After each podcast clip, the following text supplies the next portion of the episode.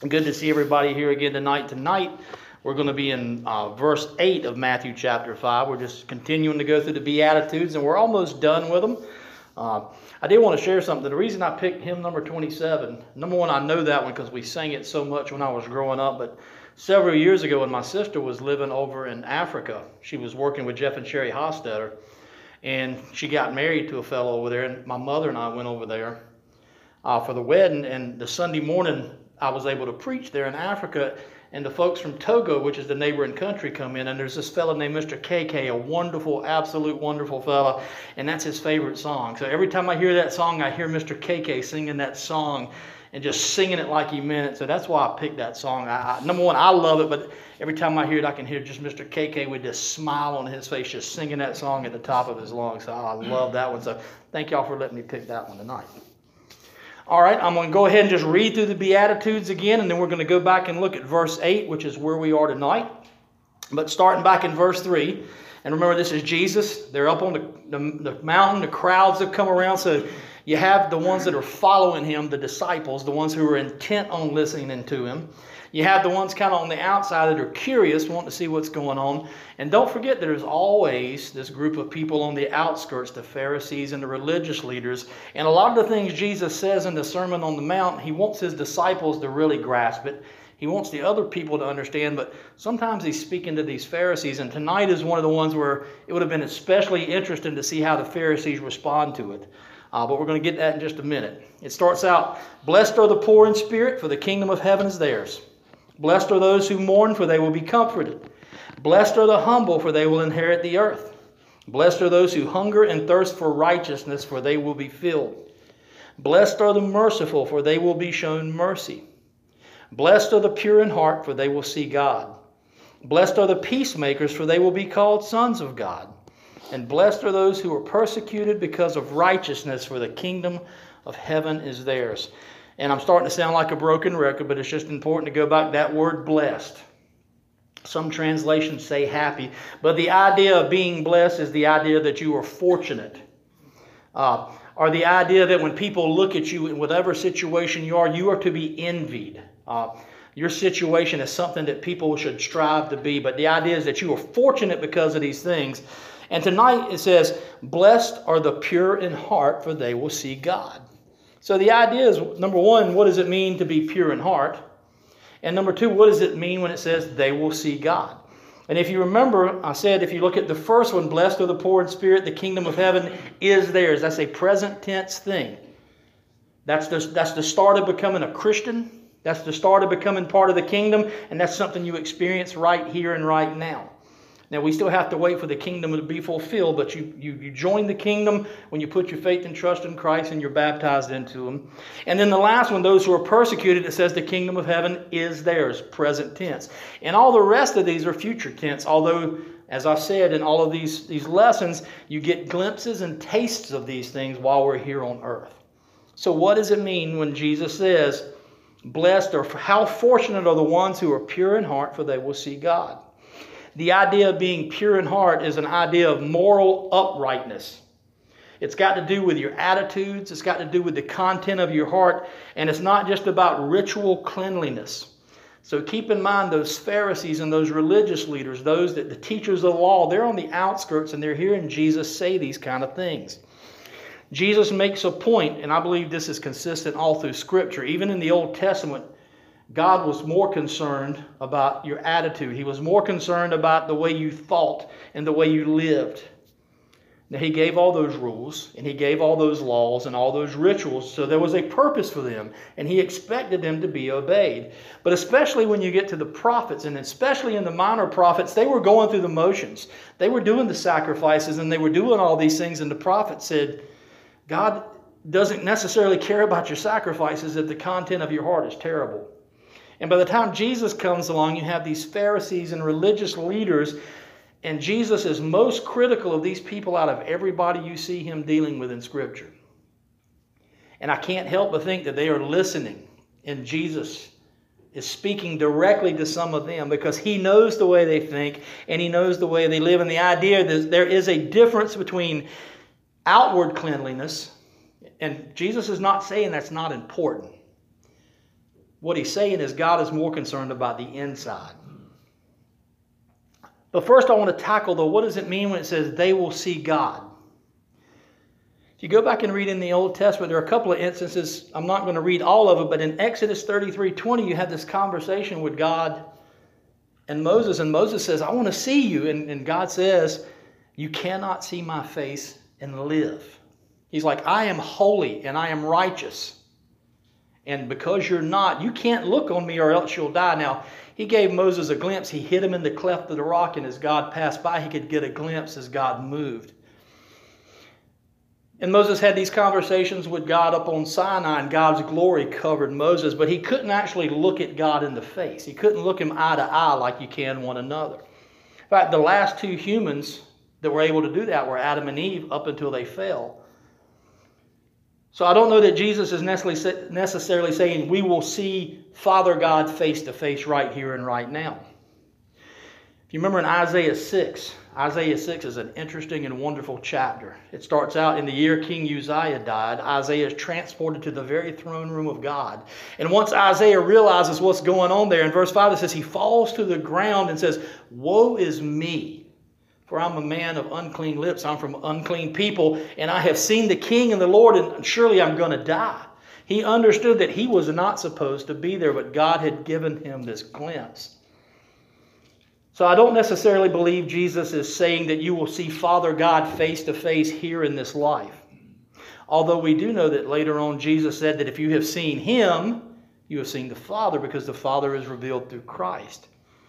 What Jesus is talking about is seeing God as having this intimate fellowship with God. There are three guys I'm going to point out, and there's actually quite a few of them, but there's three specifically in the Old Testament where Scripture says that they walked with God or had this deep, intense fellowship and they were in God's presence. And the first one's a guy named Enoch in Genesis 5. Interesting guy. If you ask me how I want to die, I say I want to go out like Enoch. It said he walked with God and he was no more. And the writer of Hebrews basically said that Enoch was so righteous, which doesn't mean he was perfect, he was a human, but he was so in tune to the Father that God snatched him up and took him away from this world without him dying. He walked with God. In Genesis 6, it talks about Noah being so righteous and having this relationship with God that God singled him and his family out, saying, You're the only ones that I'm going to let survive as I destroy the world. So he had this idea of walking with God and having this intimate fellowship.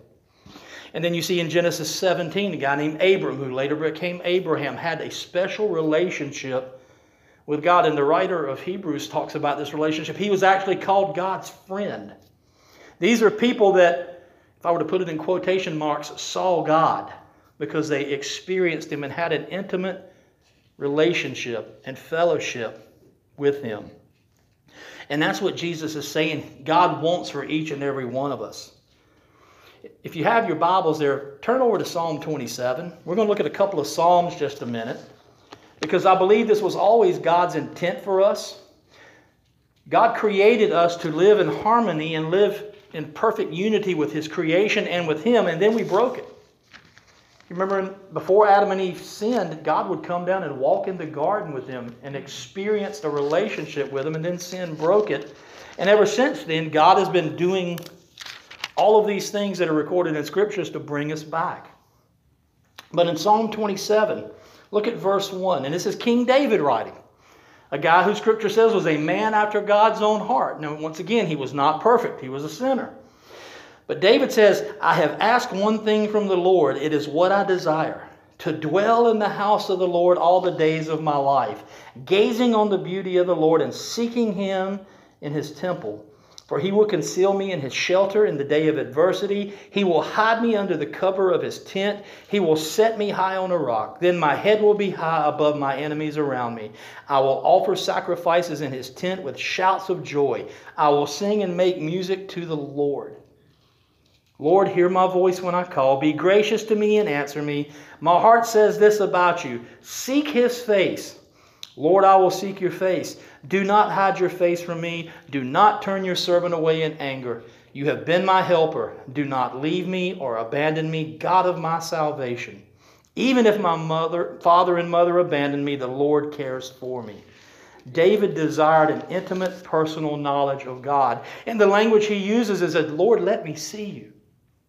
And David understood that as a sinful man, he could not look on God.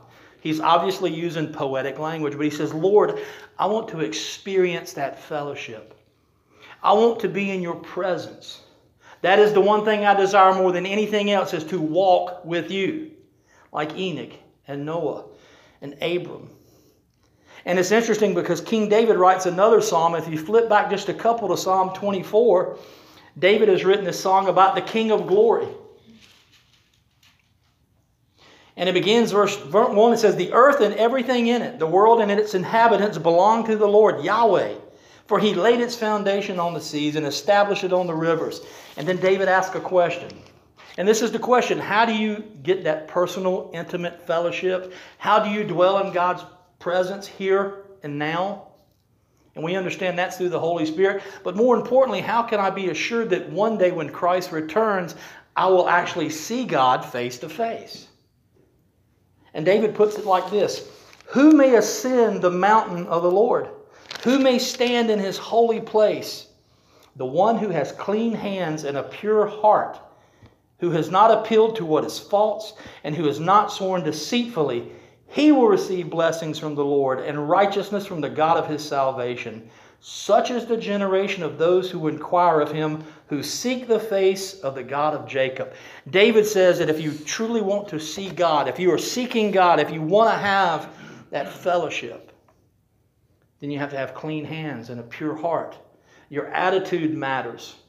Notice he says clean hands. That means you're not involved in doing things that you're not supposed to do. That's that outward righteousness. Keeping the rules, keeping the laws, keeping the commandments but you also have to have a pure heart. Your motivations have to be pure. You have to have the right attitude.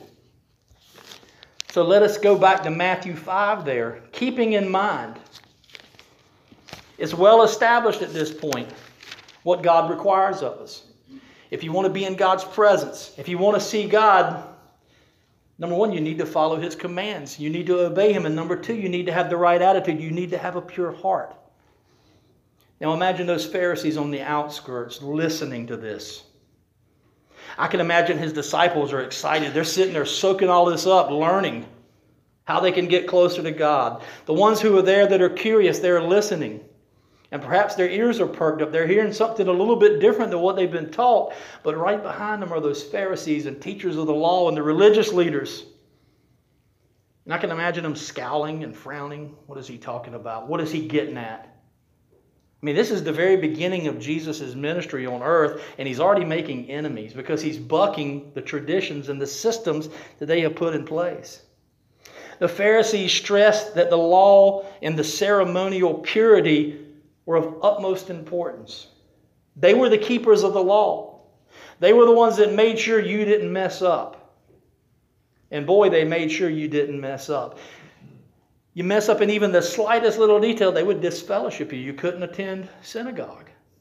You couldn't go to the temple. You couldn't worship God if you didn't meet the rules exactly the way they said you had to. They were concerned about this outward righteousness and not too terribly concerned about the things they thought and the things that were in their hearts.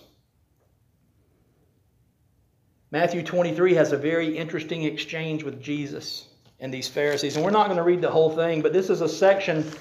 There are seven woes in here, W O E, these woes, where Jesus is addressing these religious leaders, the scribes and Pharisees. And Jesus actually tells them there in Matthew 23, if you're looking, it says, they're seated in the chair of Moses. They are the keepers of the law. Remember, Moses is the one that God sent the law through. It was actually through angels, but it was delivered to Moses. He was considered the one who delivered the law to the people, and the Pharisees considered themselves his heirs. They were the ones that kept and guarded and protected God's law. In fact, they protected it so much they added more to it.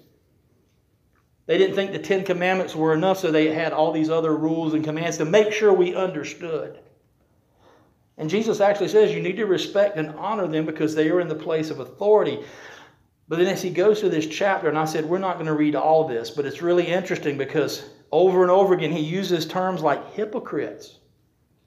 You guys are fake. You're actors. You're pretending like you're holy and righteous. And you may look that way on the outside, but it's just a costume, it's just a mask that you're wearing. The verses I want to look at begin there in verse 25. Says, Woe to you. Now, if you're wishing woe on somebody, that's not good. It's not a good thing. You're basically telling them, Get ready. Doom is coming on you. You're getting ready to experience something bad. So he says, Woe to you, you scribes and Pharisees, hypocrites! You clean the outside of the cup and dish, and that was actually one of the little regulations. There were very strict regulations about how you cleaned your dishes, how you washed your clothes. They stemmed from the law, but these guys had written even more to the point that it was a burden. In fact, Jesus actually says that earlier on. He said, instead of helping you guys follow the law, they add even more to your burden and make it impossible. He's like, You're so worried about making sure that your dishes are clean. But it says, inside they're full of greed and self indulgence. Blind Pharisee first clean the inside of the cup so that the outside of it may become clean. I like dishwashers, and sometimes I don't like dishwashers. You ever gone and opened your dishwasher and pulled out a cup thinking it's clean, getting ready to drink from it? You turn it over and you look down and you're like, ugh. And you have to go back and rewash it. Jesus is saying that's the way these people are spiritually. If you take them out and look at them, they look like they've got everything figured out. They look like they got, got it going on. But if you really examine their motives, you really examine the things that they say and the things that they do when no one is looking, he said, inside they're filthy. He's like, Clean the inside first, and then worry about the outside. Get your attitude right with God, and then you can worry about all this other stuff. And then in verse 27 Woe to you, there it is again, scribes and Pharisees, hypocrites. I think we miss some of the punch. We can't really hear. Sorry about that. I don't know who that is calling. Thought I had it cut off. We read these as words on the page, but Jesus is having an intense conversation with people that hate him. You don't crucify somebody because he bothers you. Jesus is condemning them with authority. And these are the religious leaders. These are the ones that everybody looked to. These are the ones holding everybody accountable. And Jesus looks at them and says, You're a bunch of fakes and you're a bunch of phonies. You're a bunch of hypocrites. And if you think the dirty cup, the clean cup on the outside and the dirt on the inside is intense, look what he says. He's like, Your whitewashed tombs, which appear beautiful on the inside, but inside are full of the bones of the dead and carry every kind of impurity. In the same way, on the outside, you seem righteous to people, but inside you are full of hypocrisy and lawlessness one of the laws and one of the rules as a Jew was you didn't touch dead things. You didn't step on graves. You didn't do that stuff. So Jesus is not picking these things out willy nilly. He addresses dirty dishes because that was an issue. That was actually a command and a rule that they followed, and they would hold people to it. And they especially follow this one about don't touch dead things. That made you unclean. That means you couldn't go worship. There was a whole set of, set of rituals you had to go through if you touched a dead body. And Jesus says, You have gone through the trouble of painting the outside of this tomb to make it nice and pretty, but inside you're dead and full of disease. He's like, You look righteous on the outside. People look at you and think you have it all together. And you act that way. And you're pretending that you have it all together so people will respect you and people will look up to you. But you're fake, you're phony, and inside you are dead. I don't know about you, but that would offend me. They're offended. And Jesus doesn't care because, once again, Jesus is trying to point out the fact that God is more concerned about what is inside. So, the idea of purity, the Pharisees thought they would be first in line. They thought they would be the ones closest to God. They would sit in the seats of honor. And Jesus is basically telling them if you don't get things straight, you're going to miss it. You're not going to see. Scripture makes it very clear that if you want to see God, if you want to ascend the hill of the Lord, you need to get yourself straight. You need to get your life right. And you guys pretend like you do, but you don't. You have to have pure hearts. The word pure, the Greek word is the Greek word is katharos. It's where we get the word catheter from. To catheterize something. And it literally means to be clean or pure. And there's three levels to this word. The idea of being physically cleaned or pured, and typically it's by fire. You would purify something by putting it into the fire, metals. Or the idea, and Jesus uses this when he talks about the vines and the branches, the idea of pruning something and cutting off all the dead stuff. That's what that word pure means is to be put into the fire and having all the impurities burned off or to have them snipped away. And there's also the idea of being Levitically pure or ceremonially pure, following the laws, following the rituals, but most importantly, it was the idea of being ethically pure free from sin, blameless. You see that word used a lot of the heroes of the faith. They were blameless. Doesn't mean they were perfect, but it means they lived their life the way they were supposed to. And that's that word to be pure, blameless, free from guilt. And the Greek word for heart is cardia, so it should sound familiar, cardio. Anytime you see something with cardia on the front of it, you know you're talking about the heart. And it can mean two different things in Greek. The one literally means the organ in your body, the muscle in your body, the heart. But oftentimes, and like Jesus is saying here, it's the spiritual center of your life. When it talks about being pure of heart, it means the source of your thoughts, your desires, your purpose, your will is supposed to be singularly focused on Christ, singularly focused on God. No hypocrisy, no deceit, no hidden motives. To be transparent and uncompromising, it means it's having the desire to please God in everything we do. And it has to be intentional.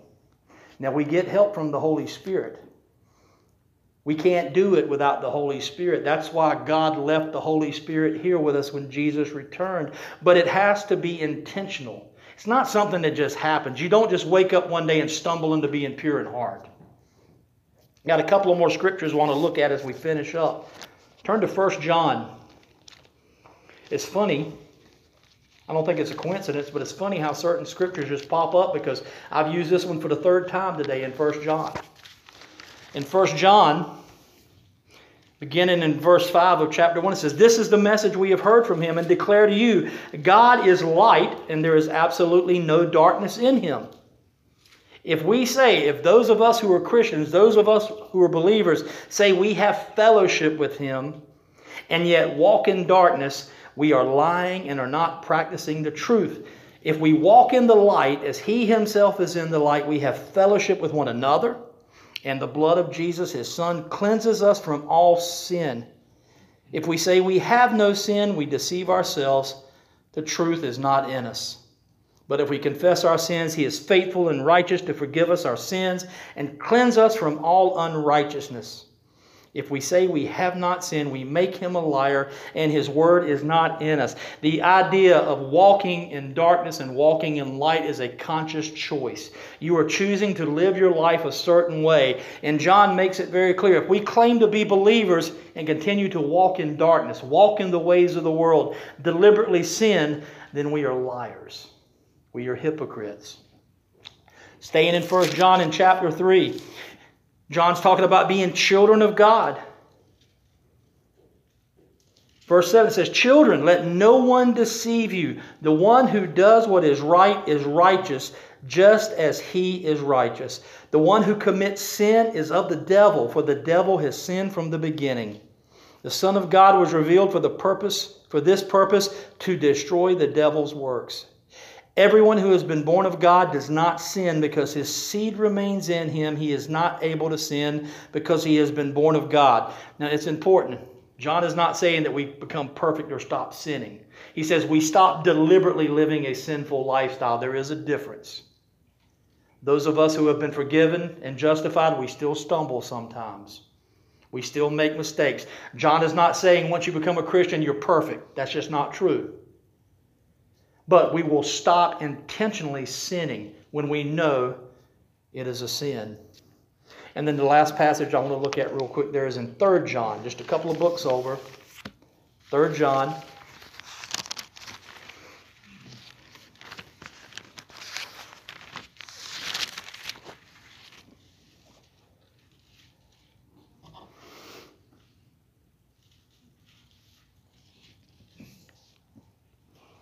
Look at verse 11. Dear friend, do not imitate what is evil, but what is good. The one who does good is of God. The one who does evil has not seen God. And once again, that doesn't mean if you sin and make a mistake, all of a sudden you're cut off. Because we live in grace and mercy when we're baptized into Christ.